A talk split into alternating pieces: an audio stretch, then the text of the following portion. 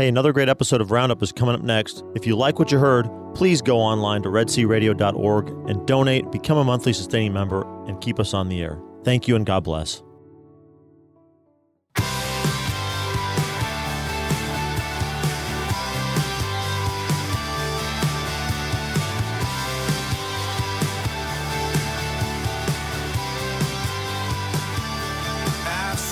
Good morning and welcome to Red C Roundup. I am the host of the day.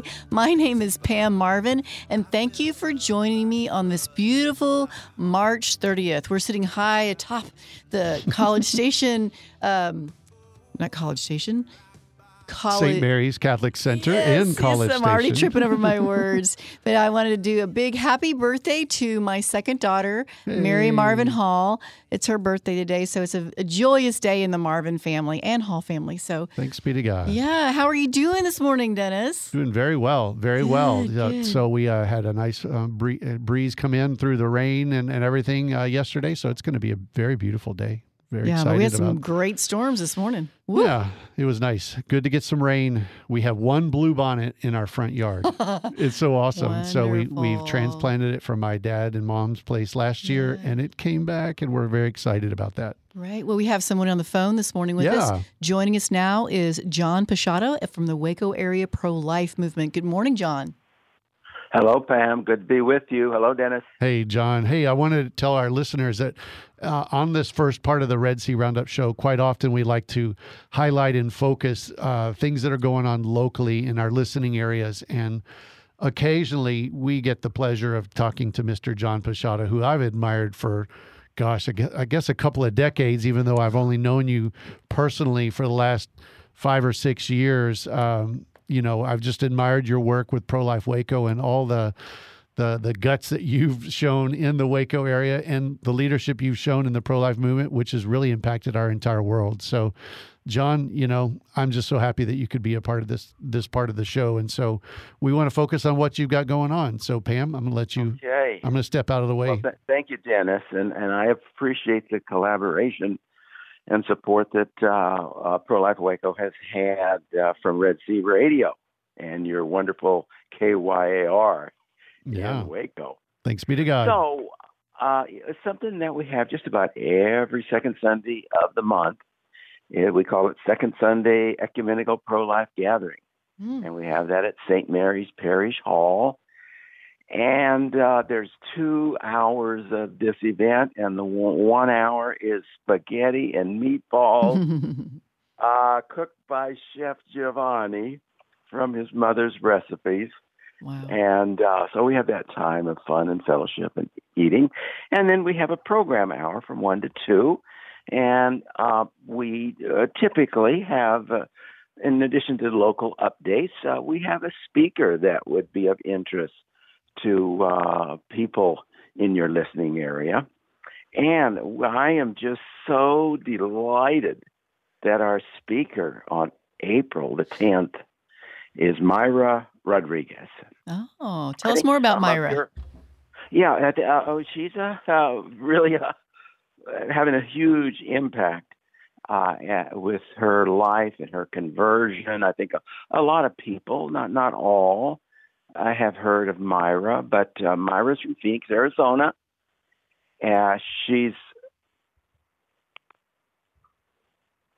okay. Mm, okay, you're there, John. You dropped out for just a second. Try that again. You said something about Mayra. Okay. She's from. She's, uh, yeah, she's from Phoenix, and she worked for Planned Parenthood for 17 years. Wow. And uh, she she's an immigrant from Mexico. And uh, so, if anyone wants to come and speak a little Spanish to Mayra, I'm mm-hmm. sure she can handle it. Um, but she actually managed two abortion centers, uh, one in Phoenix and one in Flagstaff. And uh, like so many people, uh, as they start to reflect about their roots, uh, their religious background, and what they're doing, um, uh, they rethink it. Mm. And uh, and Mayra converted just in the last two or three years. Left Planned Parenthood. Actually filed a lawsuit against Planned Parenthood for really? uh, wrongful termination and won the lawsuit. Wow. But uh, she's out, you know, and she and she knows Planned Parenthood, just like Abby Johnson. You you, Mhm. you know it from the inside, like few people know it hmm when when you work there. And uh, she could see a lot of things that were troubling to her uh, as as an employee there. And uh, so now she's uh, sharing her story, and, and not just in Texas or the United States, but really she's she's going to uh, to uh, the uh, throughout the Western Hemisphere. Uh, hemisphere, she's been um, uh, uh, invited to to talk about Planned Parenthood, which goes by different names uh, in uh, in different countries. Hmm. But uh, so you know, like there, there's such a people that are involved in in pro life, such a broad range of background and experiences that they have, and say we all bring something to the table, and uh, and uh, Mayra uh, is uh, uh, she has her background and. Uh, very engaging person. I've just been enjoying talking to her on the telephone and and emailing to to plan this day, which is not all that far far off. And uh, so I I just really want to invite everyone to maybe go to an early mass and hmm come to come to Waco or and uh and uh, you can come anytime during the noon hour. That's a buffet style, so you don't need to be there at noon for the event. And then uh, Mayra, you know, will be on in that uh, one to two o'clock uh, hour and uh, telling her story and having times to time to uh, take some questions. And she and she'll of course hang on to visit uh, visit with people. So um, you know, we have a lot of speakers, and I'm just so excited uh, to have Mayra Yes. uh, with us uh, for uh, for April second Sunday. okay, and tell us the location one more time. Okay, it's uh, uh, St. Mary's Parish Hall, which is next to St. Mary's Church. So you put St. Mary's Church in your GPS. Uh, that ad physical address is 1424 Columbus Avenue. And uh, That's uh, Waco. it's right- We would let all That's listeners know. Waco. Yes. Waco. yeah, there's a lot of St. Mary's yeah, churches. there around. are. right. Don't go to West for this one. okay. Uh, it's it's right at you know that's in downtown Waco at at the corner of uh, 15th Street and Columbus. You'll Okay. see the billboard truck. You'll see signs Aw. around Nice. there, and uh, uh, you you you won't won't be able uh, to miss it. And I, I I think you'll really be glad you did it if you come and join us. right. You know, John, the, on, I'm sorry to interrupt you, but one thing that really strikes me so awesome that you're doing is it's ecumenical. It's like anyone can come because you know we are a people of it life, is. and so it does not matter your background that we can all Oh, come yeah. meet together around this common cause. you know, I, I think that's a success story in Waco. Mm, is that Catholics and Protestants work together, Mm. arm in arm, in, in the battle.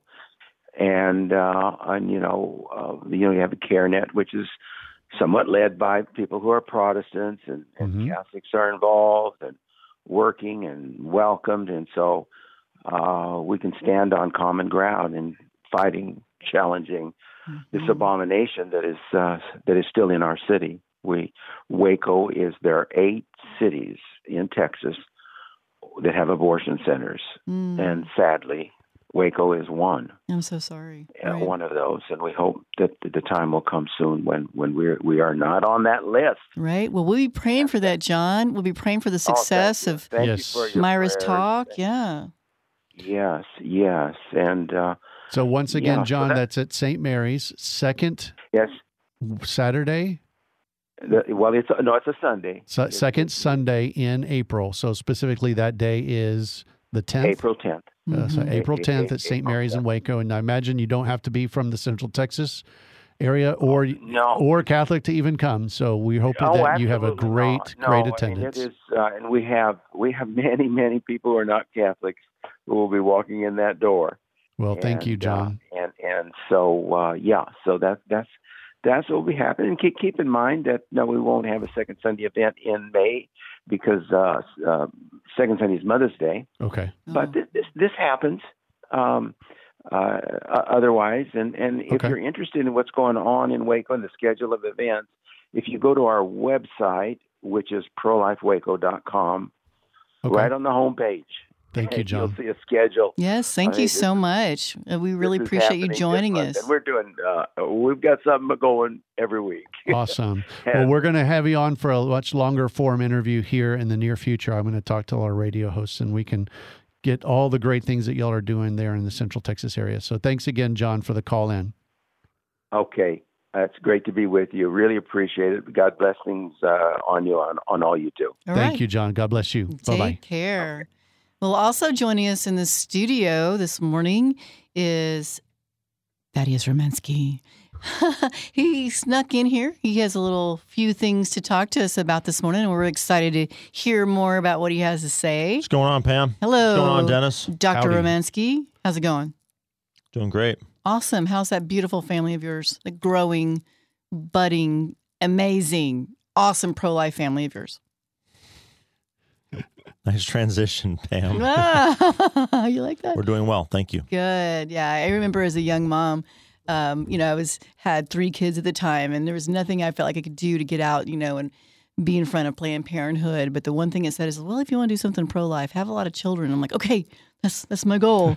I wouldn't say I had a lot, uh, but I gave as many as God would give me. we But- think you did great. Aw, Well, we've got some great things coming up with uh, our Red C Apostolate besides Catholic Radio. Thaddeus, we've got a hmm. big kickoff event coming up here in our local area on April 23rd. You want to share what that's about?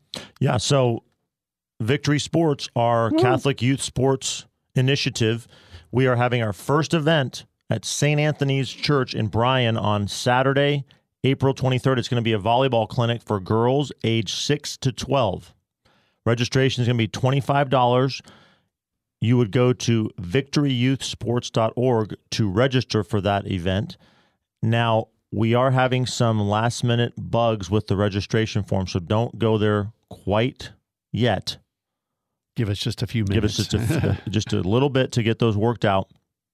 But we have a great website at victoryyouthsports.org where you can go to sign up to be a volunteer or get information about possibly being a coach for our leagues going forward in the fall, our Mhm. volleyball and flag football leagues for boys and girls, or girls and boys, respectively, uh, in the fall, where you can sign up to be on our newsletter list to get information and updates about uh, events beyond the April 23rd volleyball clinic. We're planning to have a basketball clinic in May and a flag football clinic in uh, the spring as well before we move into the league play in the fall. Now, those are going to be parish based teams. That's what uh, is going to set us apart from maybe uh, central sports that some of our Brazos Valley listeners are familiar with, where everyone is in a you know a Mhm. big pool and then they divvy up and make teams that are basically roughly um, similar skill level. We are we are basing our teams and our concept around the parish because we want to reinvigorate and enliven parish life. We see parish the parish as the center of evangelization and discipleship. So we want to build things around around the parish. We want loyalty to the parish. But to get things going, we're having these skills based um, small clinics. Now, April 23rd also, again, April 23rd from 1.30 to 4 at St. Anthony's in Bryan, volleyball clinic for girls aged 6 to 12. When that clinic finishes, we're inviting encouraging families even if you didn't come to the clinic come back go, come to mass at 5 p.m at st anthony's and then we're going to have a kickoff event that evening with live music food Mhm. wow. and just hangout time at St. Fancy. Anthony's. Party. So yeah, Fancy, fancy. Much to learn about for Victory Sports. Much to learn about So it cool. for our faith. Uh, a lot of skills that you can learn. Um, there's going to be limited participation that we're going to be able to cut. Have to, you know, limit it. So once we open that registration site, uh, folks, tell your tell your friends, tell your family members to uh, sign up because this is going to be a very unique and very exciting event and kickoff day for our program. Awesome. Yeah. So we've got Dr. Stephen Braden on for the second part. Do you want to introduce that Oh, real yes. quick? Yes, yes. Um, Dr. Stephen Braden, who is a local physician and a, let's say, uh, multiple missionary trips, has a reflection book on some of the things the Holy Spirit has taught him. And we'll be listening to some of those stories right after the break. So stay tuned for Dr. Stephen Braden.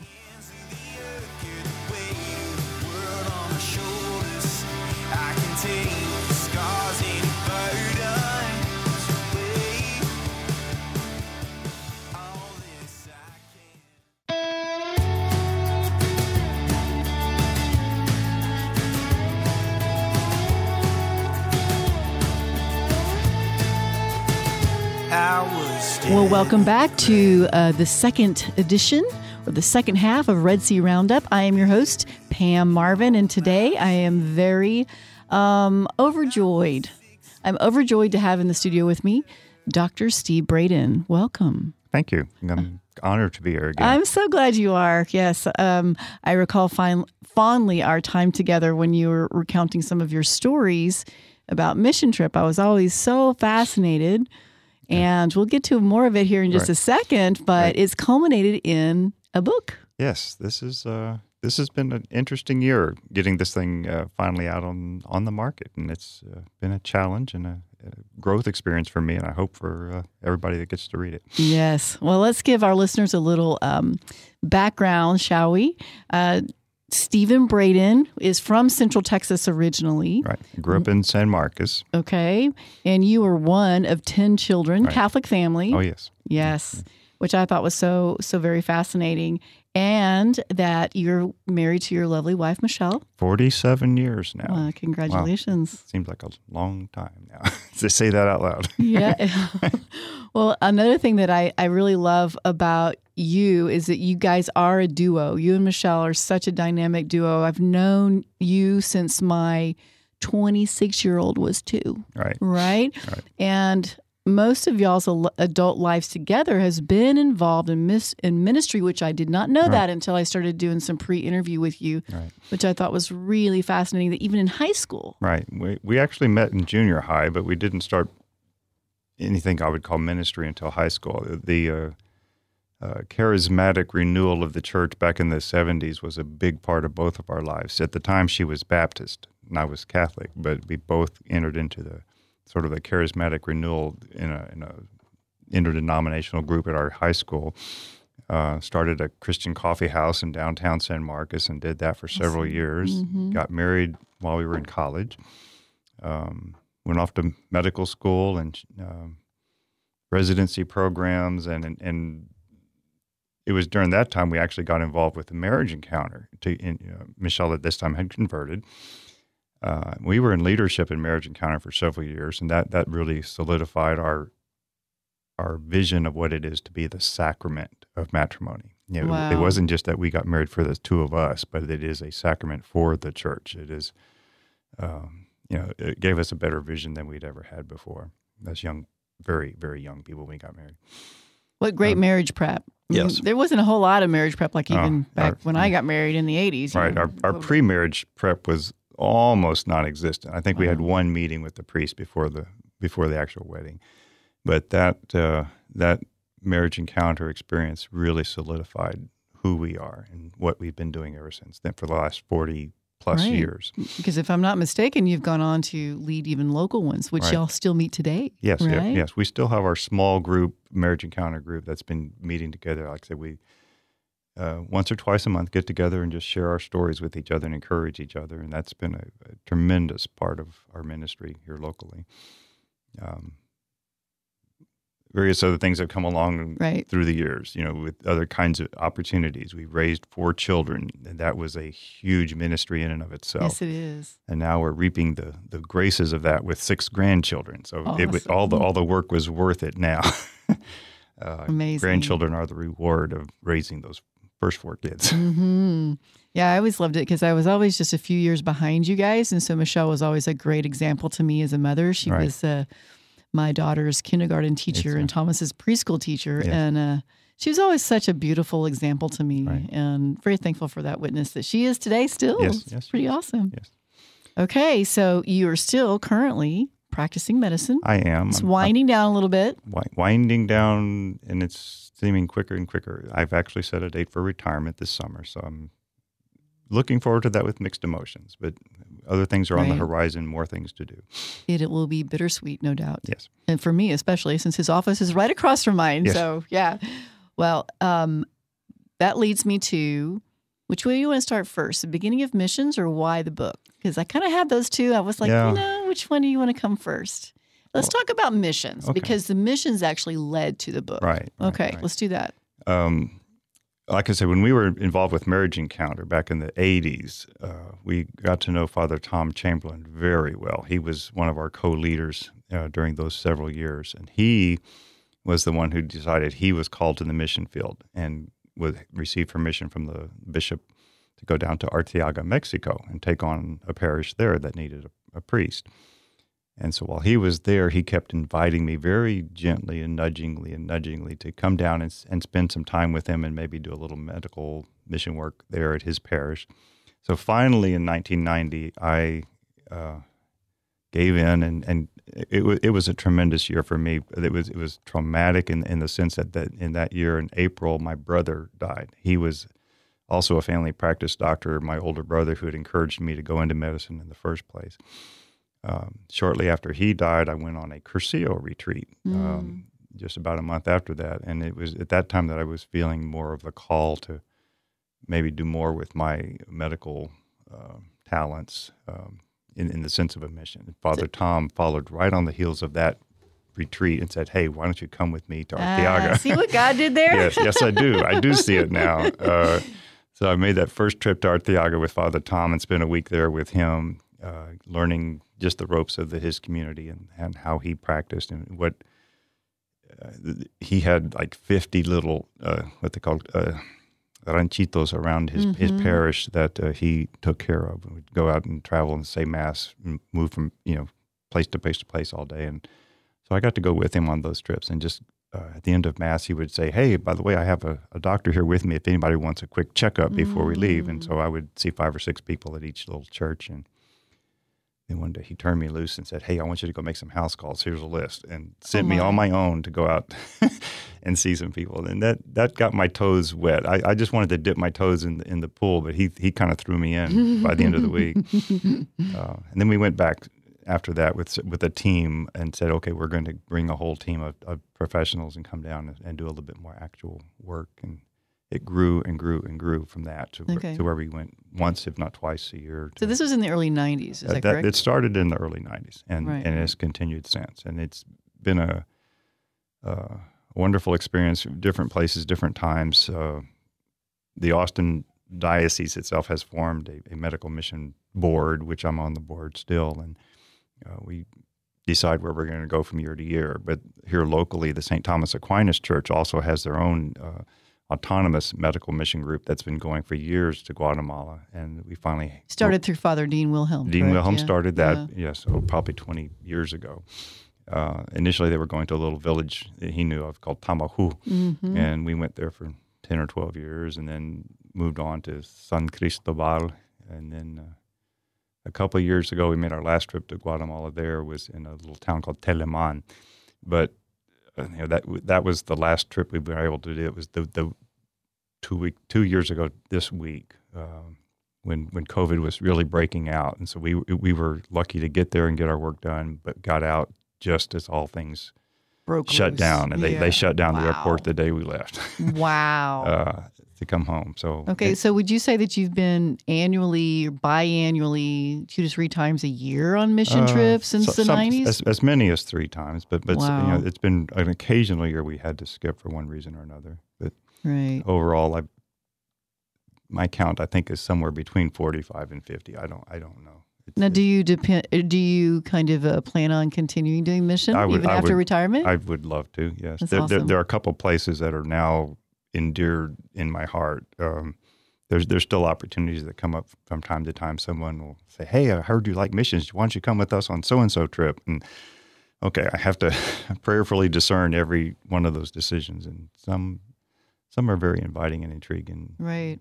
Well, you know, as you're saying that, um, it really strikes me that it's not just a medical mission, but it is kind of evangelistic in nature about ab- bringing Jesus to the people that way, which is beautiful because usually they delineate, oh, is it a spiritual mission or is it a medical mission? But, you know, you're bringing it right, together. It's right. beautiful. That that's very true, and that that wasn't necessarily my understanding at the very beginning. It grew into that. There were there were times when I felt a lot of frustration from a medical standpoint, just purely medical, thinking, "Gosh, these problems that people are facing are so big. The poverty is so overwhelming. The the needs are so great. We we can't possibly come in here and do any good." You know, Ah, th- that, that- I, you know, doesn't sound like a Right. true speaking right, right, there. and, and and so it, it, it finally after years of, of trying to pray about that very question it, it came back to me you know even here in the united states i don't necessarily cure people i manage problems. You know with people coming with diabetes and hypertension and and things like that i, I don't cure them. Uh, we we manage it. We live with it. We go Right. on. We fight it. Um, and so sometimes it's more a matter of, of uh, you know we do what we can with what the little we have, and we pray for the blessings on that from a from a medical standpoint, not anticipating that we're going to be fixing their poverty. You know that right, that right. we, we want to alleviate it, but but by far the bigger, overwhelming uh, benefit of going is is and, and everyone who's been with us on the teams over the years will come back and say, I got so much more out of it than Mhm. I than I, I thought I was going to give something, and I came home with a much richer heart from the relationships that you met. You you meet Right. people that you never would have met before. You know, a little you know, in a little village, someone invite you into their home and, and just offer you the, the food that you realize, wait, this is not a, a small gift. This is the, the like the, the widow giving her two copper Yes, pennies. Yes, yes. You know, they're they're offering us their food when I think they they, they can't afford that. You know, Right. so, uh, so as you're saying that, I, what I'm hearing is the beginning of the book because Yeah, you're starting right. to have all of these amazing experiences um, in the noise and in the silence, which Right, is the name right. of the, the book. Um, so those stories all started kind of bubbling around. So, so walk me through that kind of logic. As, you know, I've always enjoyed writing. Okay, just personally, I like to reflect on things like that and then write them down. But I always thought they were just sort of my personal journal, like a diary or something. And and I love writing poetry and and and would try to take some of those feelings that I had and put them into to poetry and write them down. And I kept those, but I kept them in, a, in sort of a private sense. And but but several years ago, I went to a, uh, a discernment of gifts workshop over at St. Thomas Aquinas and worked through that that weekend. And and the gift of writing is what came up. On I was thinking, oh, it's something to do with healing or you know counseling, Mission. counseling, something of that sort. But no, it was it was writing. I said, well, okay, but you know that's that's a to me a very private thing. You know, it was what I do for myself. Uh, and and he said, but then the Holy Spirit kept nudging. He said, "No, the gifts I give you are for the whole church, or the, you know, for someone else needs to read this. Yeah. uh, you don't know who it is, and you don't need to know who it is. But Right. but someone somewhere, you know, it just nudged me to be, to get out of myself and put it out there more publicly, which is very hard decision for me. I'm I'm very private, very introverted. Uh, I'll tell the stories if someone asks me, but I'm not going to just jump up and say, "Hey, give me a microphone."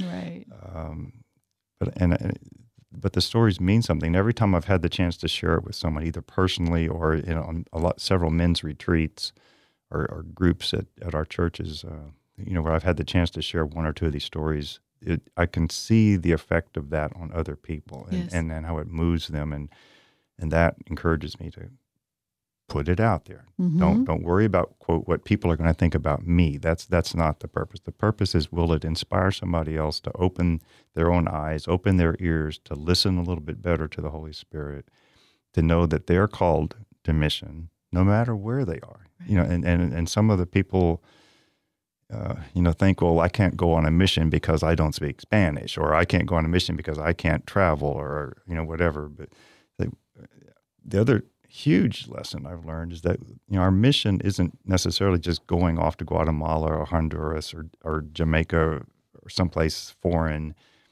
All that that's part of it. To me, those have always uh, now felt much more like a working retreat. The real mission is right here where I, where I am.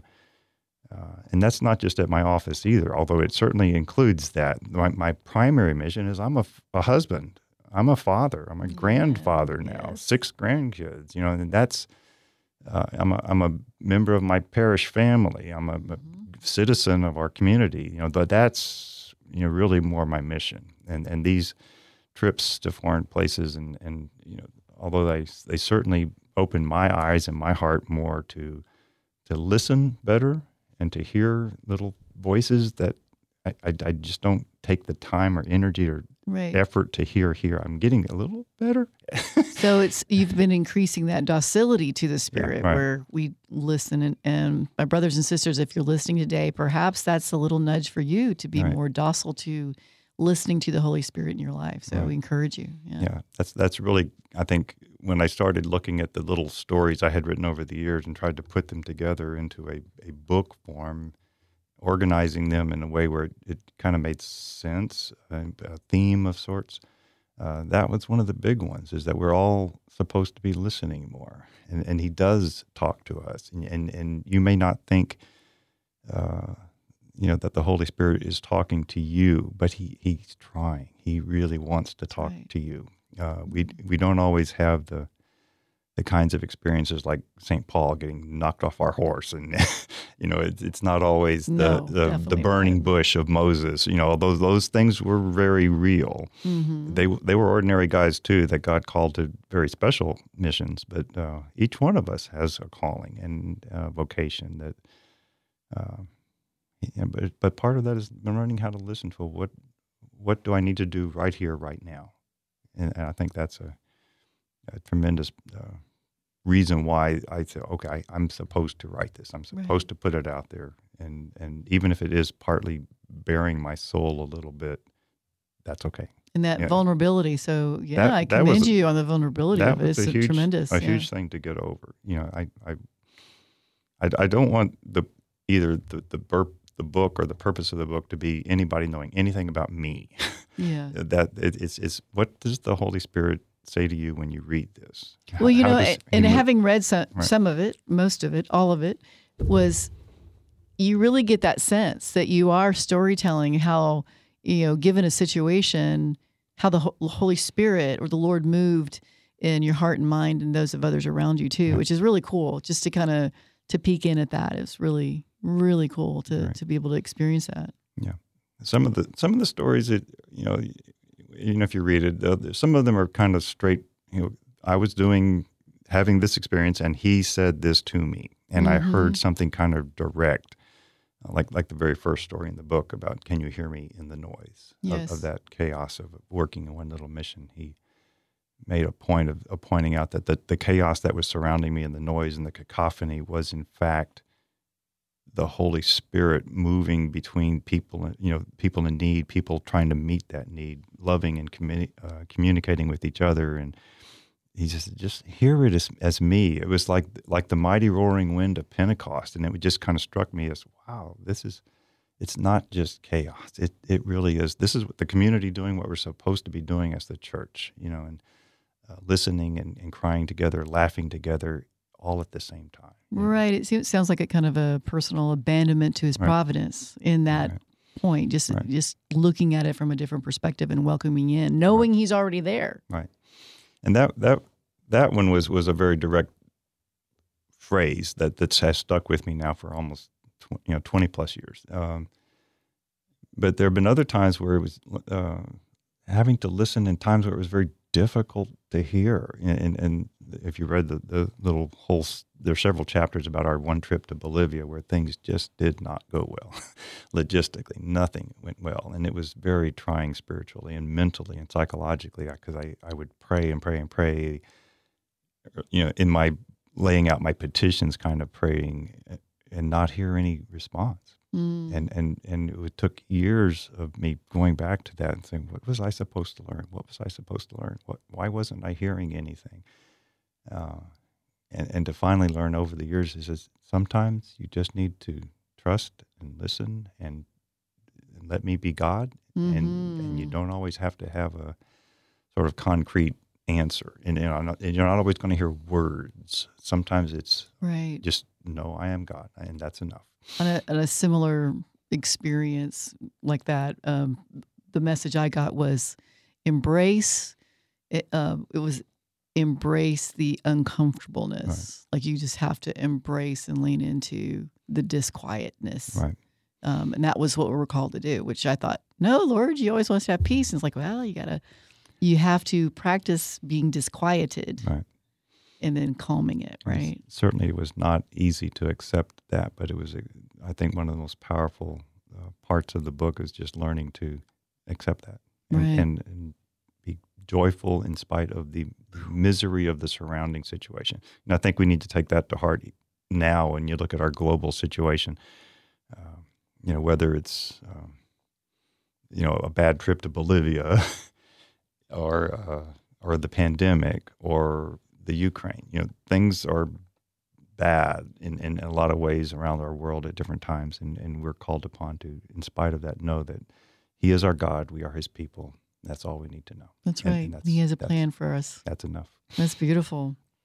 Well, I noticed that they did the your editor separated into different sections. Okay, so I'm going to just go and we'll pick out from the first section, which is called "If Today You Hear His Voice," which is very appropriate. Right. But the theology of tears. Let's talk about that. Okay. Um, that one, uh, I, it's the the phrase came to me. I, I was reading the the Catholic Spirit. This is about five or six years ago. There was an article where the they were talking about uh, Pope Francis wrote a little encyclical letter on his theology of tears, and he talked about the the, the beauty of tears and their their their um, how they're a blessing to us. They they cleanse our souls. They express our our deepest feelings sometimes, whether that's grief or joy Yes. or a mix of both Right. at times, uh, and and how how they they're they're wonderful. And I read the the, little, the scripture about the, the the sinful woman who came in when Jesus was dining with the Pharisees, and she bent down and anointed his feet with her tears. That that just sort of made it. Uh, uh, the fact that that makes that story made it into the gospel uh, made it powerful to me. How how sacred tears can be wow. you know that they're holy water washing our, our you know our, getting the, the very depths of our soul out um, Yeah. Have and- you and- heard have you heard of the charism of tears? Not- it's actually a charism as Yeah. well. It's like if you're a person that was um, found it very difficult to to to weep, that a person with charism tears could be next to you and start weeping. for you Yes. um, the, the the story that I wrote about in the book it's a very very short chapter but um, I have found over the years then that that tears to me when I when I have a, a, a thought or I'm trying to write something or I read something and it brings me to tears. This that phrase it brings me to tears and I actually feel them welling up and coming out. I I know this is this is real. This is it, it's a little sort of a consolation of the Holy Spirit. This is a, a an encouragement. It's a real. I'm I'm trying to, to get through to you, and sometimes He speaks to me through that. I'm trying to get through to you. Make make note of this. Um, I've actually exactly had that same experience over time. Like I actually started a or put together a mother's prayer group, and I was talking to the young woman who brought it to the area. And as I was talking, I started weeping and thought, "Oh, I'm supposed to start one too."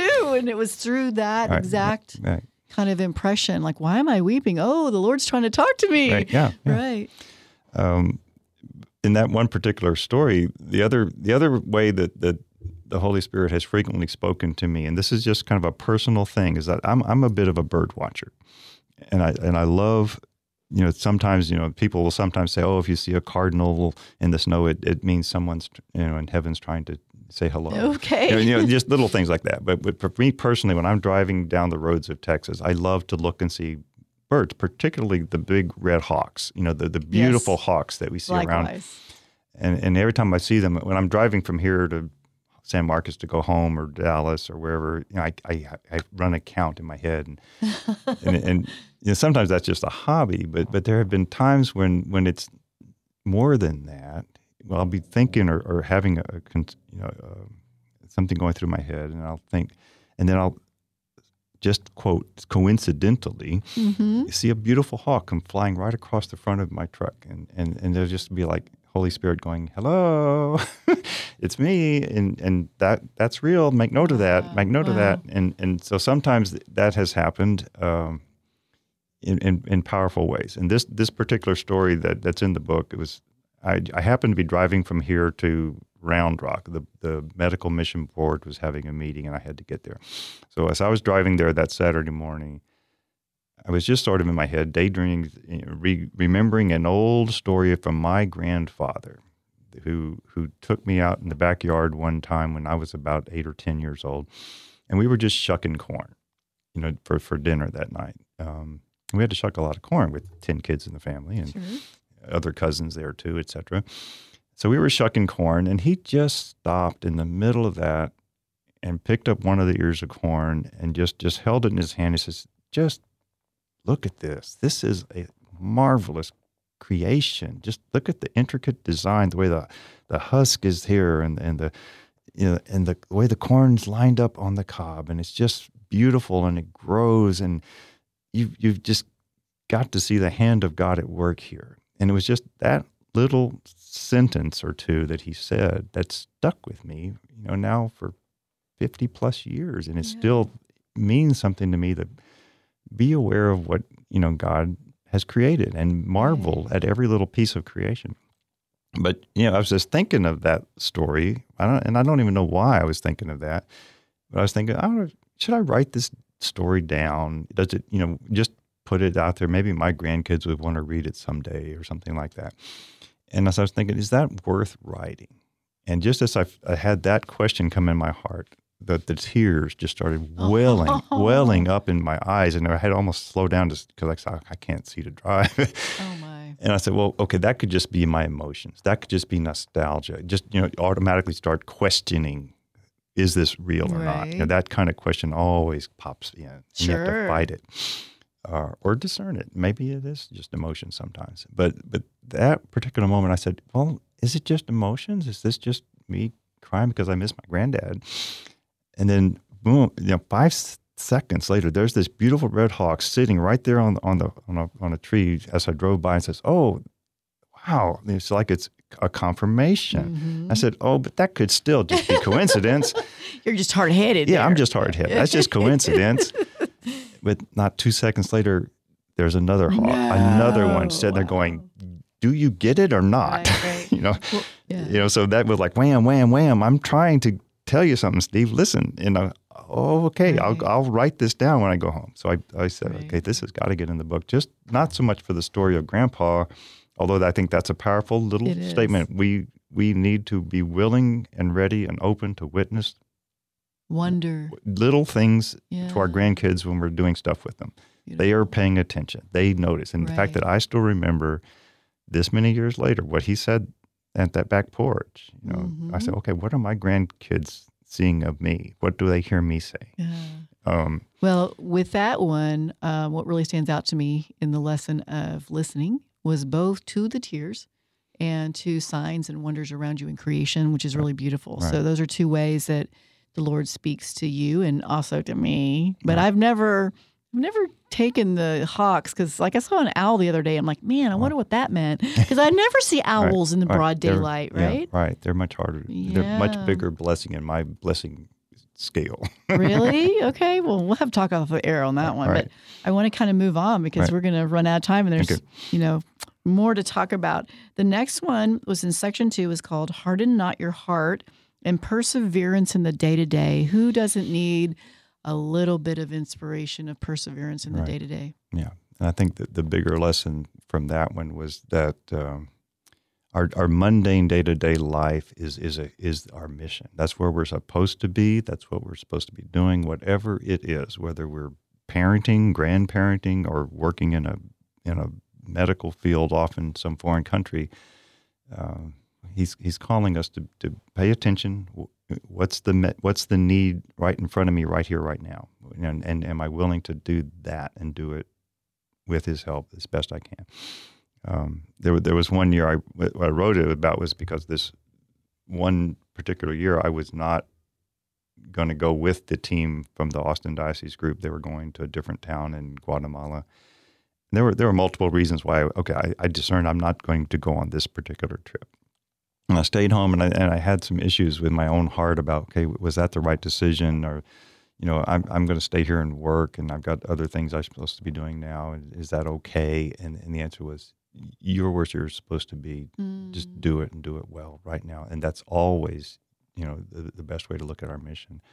I think it was um, Father Albert Haas from the, the up in uh, the retreat center in, in uh, Cedarbrake. Cedar Break. Yeah, he uh, uh, gave a, a beautiful talk about that, about just uh, knowing that you know where you are right now. Just look at the moment. Where what is the unmet need I'm supposed to be addressing right here, right now, and you know, respond. You know, listen first of all. what is that, and then listen for a direction on how do I respond. What's what do I need to do about that unmet need right in front of me?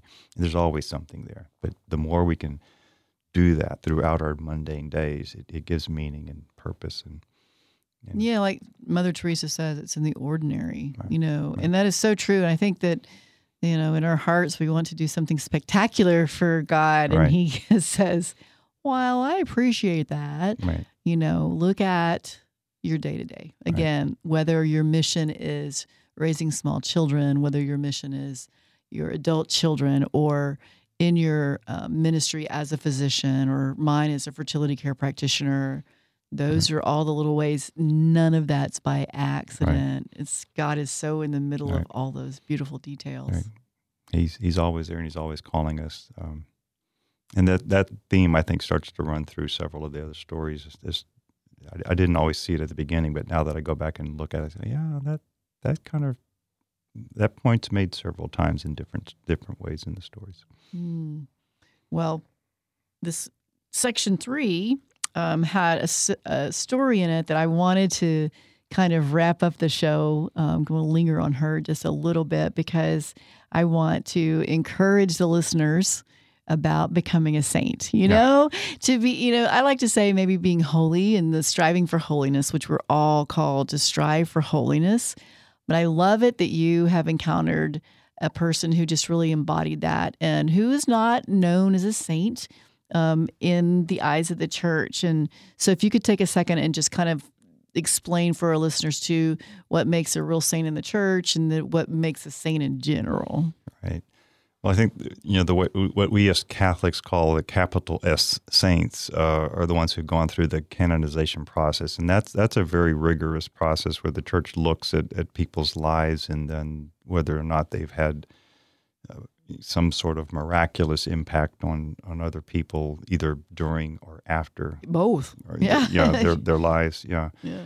where those things have been documented well enough that the church says yes, we're going to give our stamp of approval on on Saint Peter or Saint Yes. Francis or Mother Teresa, Teresa, you know, or, mm-hmm. or whoever. That yes, people have reported enough valid, documentable Yeah, still pulling miracles. for Fulton Sheen and Blessed Frassati, Mm. Giorgio Frassati. I'll put in a couple of two bits for uh, Walter Ciszek. Oh yes, Yes, oh uh, love him. Yes, yeah. he's he's You know, as a matter of fact, as you're saying that, um, as I've read the book, it, and just as we're talking now, um, I felt it was very reminiscent of his book, Right.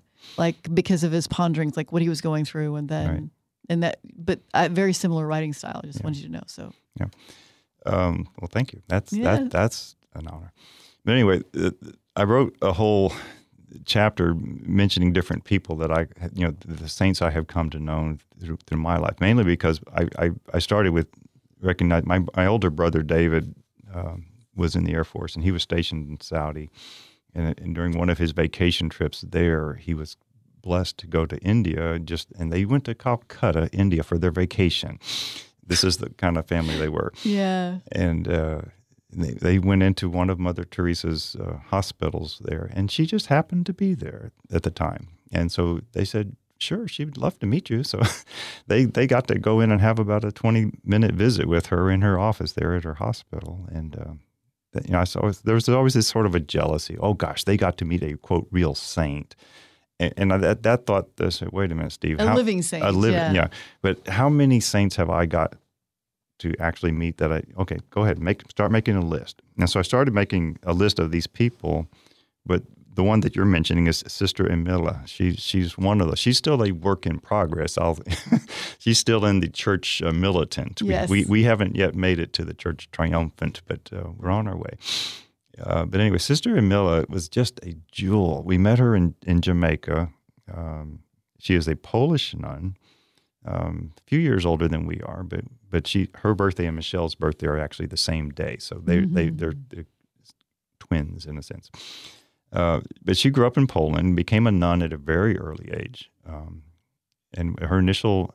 She's been in the missionary field her whole life. Uh, she she started out in Libya, went over to Libya and learned Arabic, and then after several years there, she was transferred to Bolivia. Uh, so she learned Spanish in Bolivia. Was there for about twenty plus years, and, and went from uh, a, a little orphanage she was assigned to, and took it from just just ruins and built it up into a, a viable, uh, effective um, orphanage for these kids. And then I would say probably going on 20 years ago now, she was transferred to Jamaica um, and working with a small parish there. And we got to meet her there. Uh, a friend of mine uh, introduced me to this little clinic in, in this little bitty town. The name of the town is Maggotty, uh, but, but it's the Holy Spirit Parish. And it's just a delightful little parish. Um, that has an up and running medical clinic that, that some people had, had financed and put together for for them, and all the locals can come in and get free medical care there. Different doctors from around the world will come and volunteer time and just. Uh, and I've so I've had the privilege of going there now six times and, Wow. and spend a week and just be the doctor. She's still there. she's still there. hmm Uh, but on the day that Mother Teresa was canonized, uh, that several years ago, and I forget exactly what date that was, but we happened to be in Jamaica, and it was the date of uh, Sister Emila's fiftieth uh, jubilee as a nun, and on the exact same day. And so we had one mass in the morning where it was celebrating Sister Emila in, in the local parish, and then that afternoon after her celebration, we traveled 10 miles down the road to another nun's uh, little enclave where they, they were all uh, missionaries of charity. So they were having a special mass that afternoon for Mother Teresa. so we got both in the same day, and it was just glorious.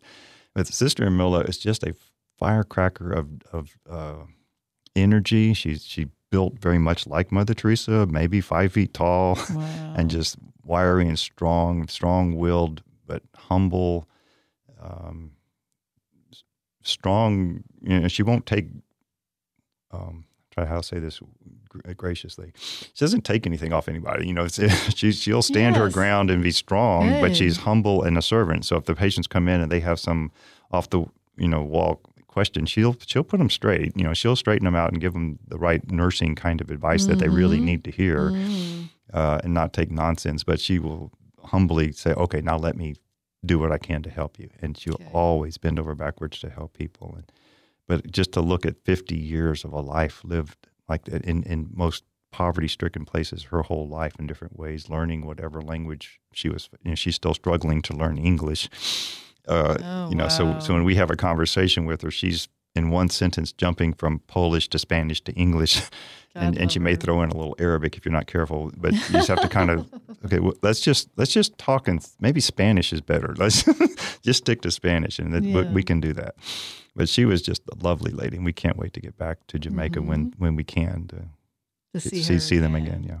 Yeah, and the reason again that I chose this story is that there are always saints among us. You mm. know, to we say that, but let's call them holy people. Right. Uh, maybe saint after again, their church triumphant. Um, but we're all called to that. Absolutely. And Absolutely. I think that that's kind of um, one of the reasons you wrote this book too, is to try and encourage people, Right. uh, teach people how to listen. Um, you did by trial and error, you know, and then to share your wisdom.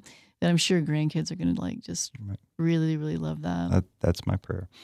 But I think that that's again to wrap up that part of it. The reason for writing the whole book is to encourage people to, to know you are called to holiness. You are called. You can, in fact, hear God speak to you. All you have to do is just open your ear and listen. Just ask Him, and he will he will he will honor that. Right. Uh, some it'll come in different ways. You won't. I mean, we can't tell him how to talk to us. Yeah. Can we spend five, not five minutes, can we spend two minutes on um, what we know that the church teaches us on ways that the Holy Spirit and the Lord does speak to us? Well, I think one of the, the most obvious ways uh, is in Scripture. You know, we know this is the church has said this is my word, and it is a living document, and I'm in it. It's it's not just words on a paper. It's, it's I'm. This is me. This is my story. Yes, living. Um, uh, so this Scripture Word made flesh. Right. Um, in in prayer, I think I make the point several times in the book that it's it's it's got to be a, a dialogue. You know, it's, it's not just us pouring out our, our petitions, although that's a huge part of what prayer is. We we need to learn to practice more common, um, just just being quiet and listening, It's true. listening to the Holy Spirit. and and one of the things we said a little bit earlier in the show and and for me personally a lot of times i get images so say i'm i'm praying a rosary and all of a sudden an image of a person's face comes into mind like um for the first time and i'd never really uh, my brother-in-law's face came into mind so i thought Right. okay i'm supposed to pray for him Right. so the, in images and in nature Oh wow, yeah. you know it's what you're saying too and um, part of my conversion story was as a young child um, coming from atheist parents or parent i really was asking god are you real god are you real and 11 years old i heard a voice in my head clearly at the time say god is real and he loves you very much Right. could you add any more to different ways that lord may speak to us Oh wow. really I- in people in in, in lots uh, I, I can't tell you how many times I've heard him speaking to me in the voice of someone else, particularly Michelle. You know, when, when Mm, she will your say spouse. she'll you know either call me on something where I may be offline and, and, Mhm. and point that out lovingly. Um, there there was one time we were up on the top of a mountain and I was asked to run off and go do a house call in the middle of the chaos of that afternoon and and I was like, I don't have time to do that. I'm that was I was kind of annoyed that Mm. that I was asked to Mm-hmm. do it, and she just pointed out, said, maybe this is the one guy we were up here to see. Go see him. And I said, oh, okay. and, but I took that as just do it. Yes. And and she was right, and it was powerful. Um, so certainly other people are, are sometimes given a word, and that's that's really part of why I would even dare write this book. Is that well, maybe some of these words are meant to speak Yeah. to somebody out there. And we're so glad you did write it. And if you would like, we have one free copy available at the studio. So um, the first caller will be able to ha- pick one up here at the Student Center. Well, Okay. Steve, thank you so much for joining us and telling us about your experience. it's been a pleasure and an honor. Thank you so Oh, much yeah. for inviting me. Until next time, I'm Amen. Pam Marvin.